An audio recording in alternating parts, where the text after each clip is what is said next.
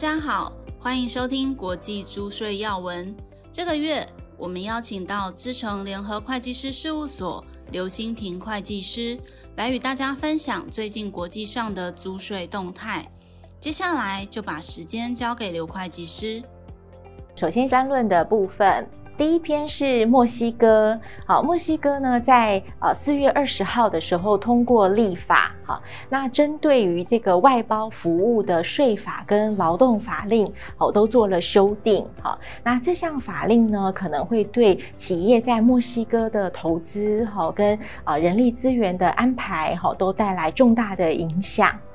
那劳动法令的部分呢，哦，是在呃这个法令发布后的隔日就生效了。那税法的部分呢？呃，是在今年的八月一号，好，也已经生效了。那针对这一次外包服务的重大修订，我们帮大家汇整几个重点。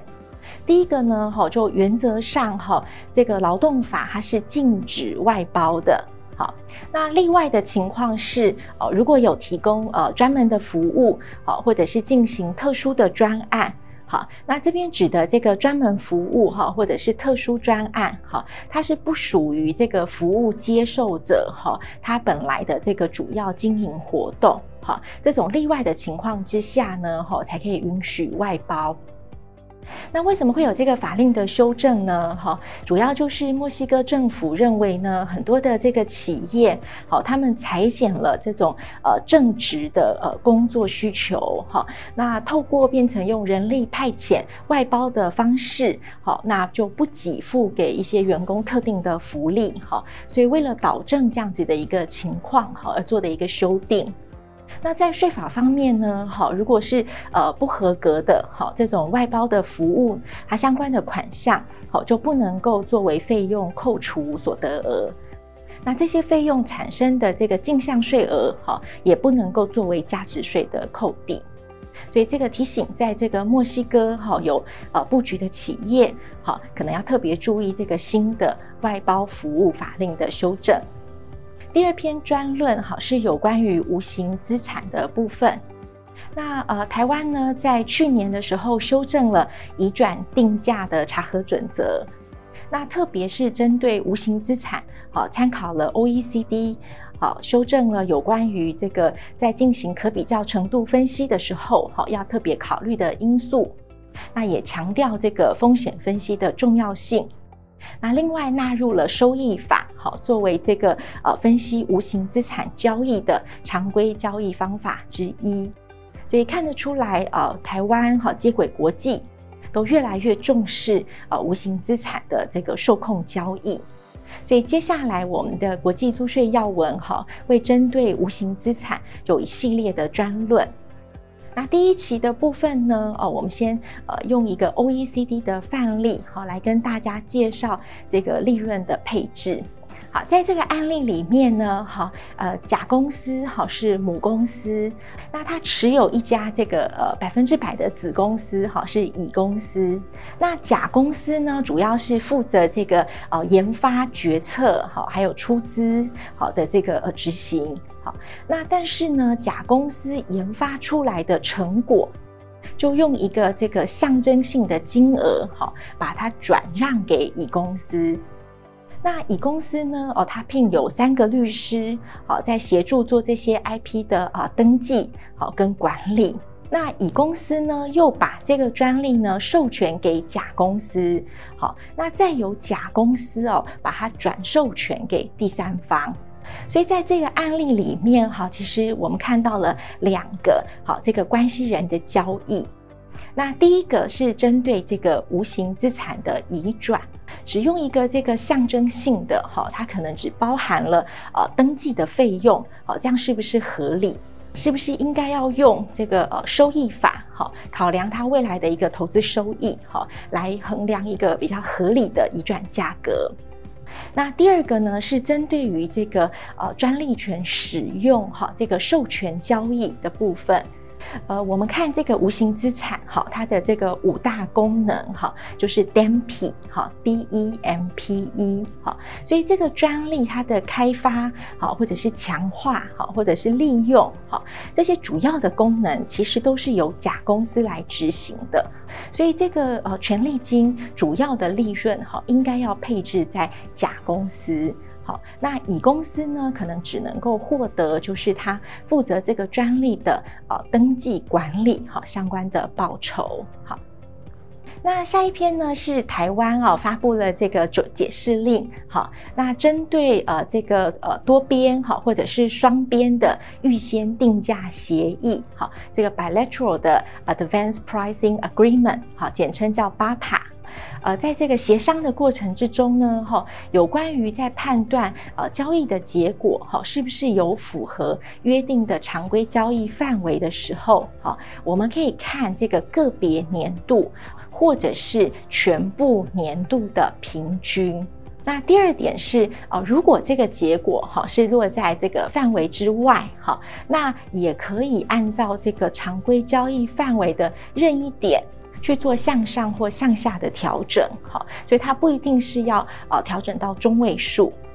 所以随着这个新法令的这个颁布，哈，呃，对于这个 BAPA 的协商，哈，我们想可以增加更多的弹性。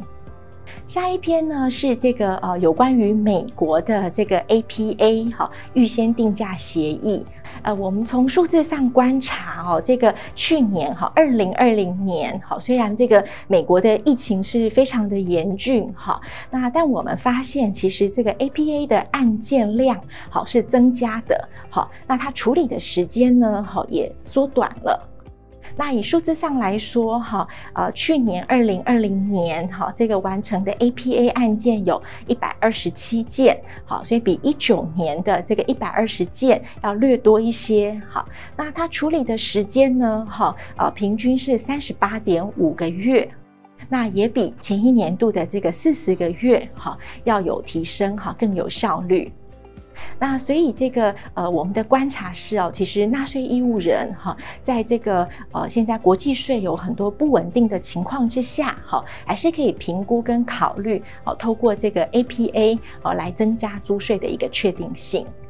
最后一篇的专论是啊，七大工业国哈 G7 的这个财长都呃达成了共识哈，要支持全球最低税负。好，那预计要把这个全球最低税负的税率呢，好，至少要定在十五个 percent。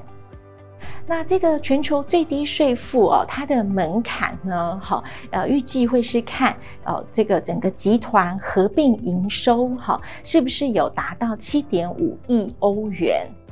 那这个标准哦，其实是跟啊、呃、国别报告的这个门槛标准哦是一致的。那根据统计哦，在台湾哦，大概有一百五十多家的这个集团企业哈，有缴交国别报告，所以啊，这些集团企业哦，可能就要特别的这个来评估哦，全球最低税负哦，可能带来的影响。好，那特别是啊，台湾呢，哈，有可能最快在啊明年哈会呃这个生效的。CFC 好，受控外国企业的制度好，那这个 CFC 跟全球最低税负之间好，怎么样有一个调和好，或者是竞合好，这些都是要一并做考虑的。好，那我们接下来立法的部分。第一篇是这个丹麦哈，针对他们的 CFC 的规则好，有一些呃重大的变更哈。那例如哈，这个呃子公司的收入哈，如果有百分之三十三哈是由这个 CFC 好的收入所组成的，好，那它就要课征 CFC 的税负哈。那这原来的这个标准哦是百分之五十。好，那第二点呢，就是这个母公司哈，它可以选择哈，它是要只针对子公司的 CFC 收入去课税，还是要用这个 CFC 子公司的应税所得去课税？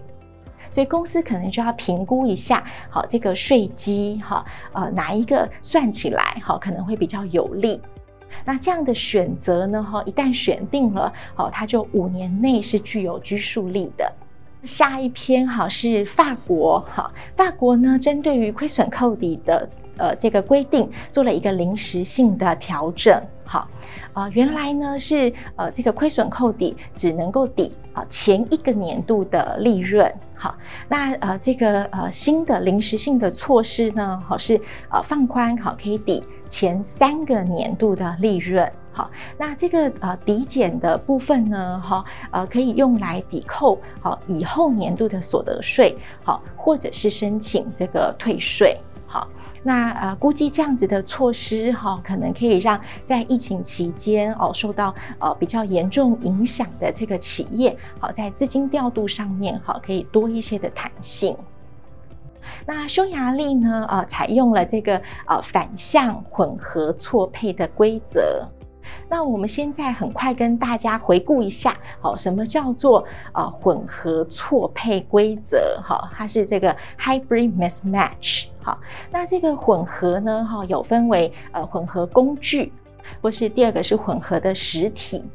那我们以这个混合实体为例。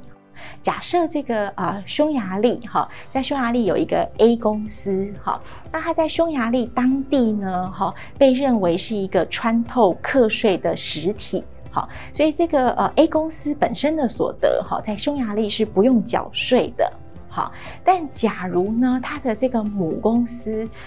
B 公司在 B 国，好，那可能把这个匈牙利的公司看作是一个独立的个体。所以他的所得也不纳入母公司来课税，好，那就可能产生了一个哦所得都没有课到税的情况，好，所以为了要解决这样子的一个混合错配的情况，所以这个匈牙利的公司，好，呃，就会导入了这样的法规，把这个匈牙利的实体呢，好，当做匈牙利的税务居民，好，那要依照这个当地的法令来课税。好，那不过因为匈牙利的国内法哦，其实针对这种呃穿透课税的规定并不是很多哈，所以我们估计啊这样子的规则哈应该不会造成呃太多的影响。好，那下一篇啊是乌拉圭哈，那乌拉圭呢啊就提出了一些呃这个呃租税债务可以减免啊，或者是分期缴纳的规定。哈，那这个也是因应这个呃疫情哈带来的一些呃经济的冲击。好，那希望可以呃缓解这个呃纳税人的的这个义务哈。好，那接下来是有关于行政的部分哈。西班牙呢，哈，这个新的数位服务税，好，是在二零二一年哈，就今年的一月份正式生效。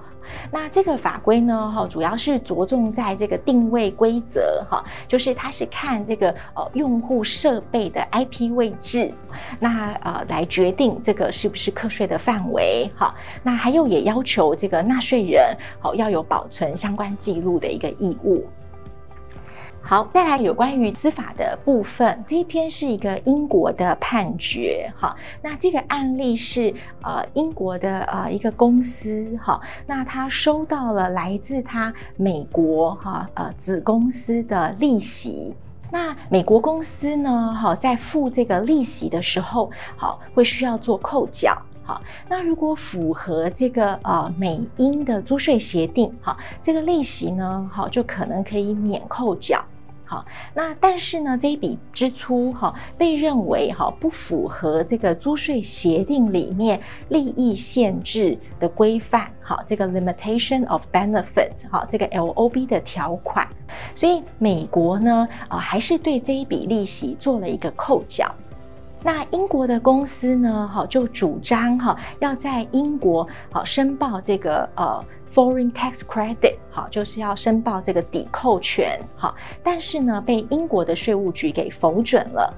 那到了这个呃第一级的呃税务法庭呢，哈，那法院认为，诶，这个不能够抵是错误的，好，所以就驳回了这样子的一个决定。好，所以呃，企业啊，如果在呃这个适用租税协定上面有碰到呃类似的情况，好，可能也可以评估是否有机会，好，可以使用这个境外税额扣抵。那不过呢，这个英国的税务局还是有可能针对这个案例啊，在进行上诉，好，所以最后的这个判决结果哈，还有待观察。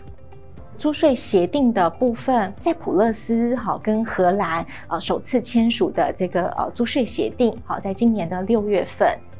那接下来是西班牙，好，呃，西班牙呢批准了这个呃 MLI，好，这个呃多边工具，好，那还有也更新了跟呃中国，好，还有日本跟白俄罗斯的这个租税协定，好，所以呃西班牙透过这些呃多边的工具，哈，还有呃更广泛的租税协定，好，能够更强化呃这些跨国的呃经贸关系。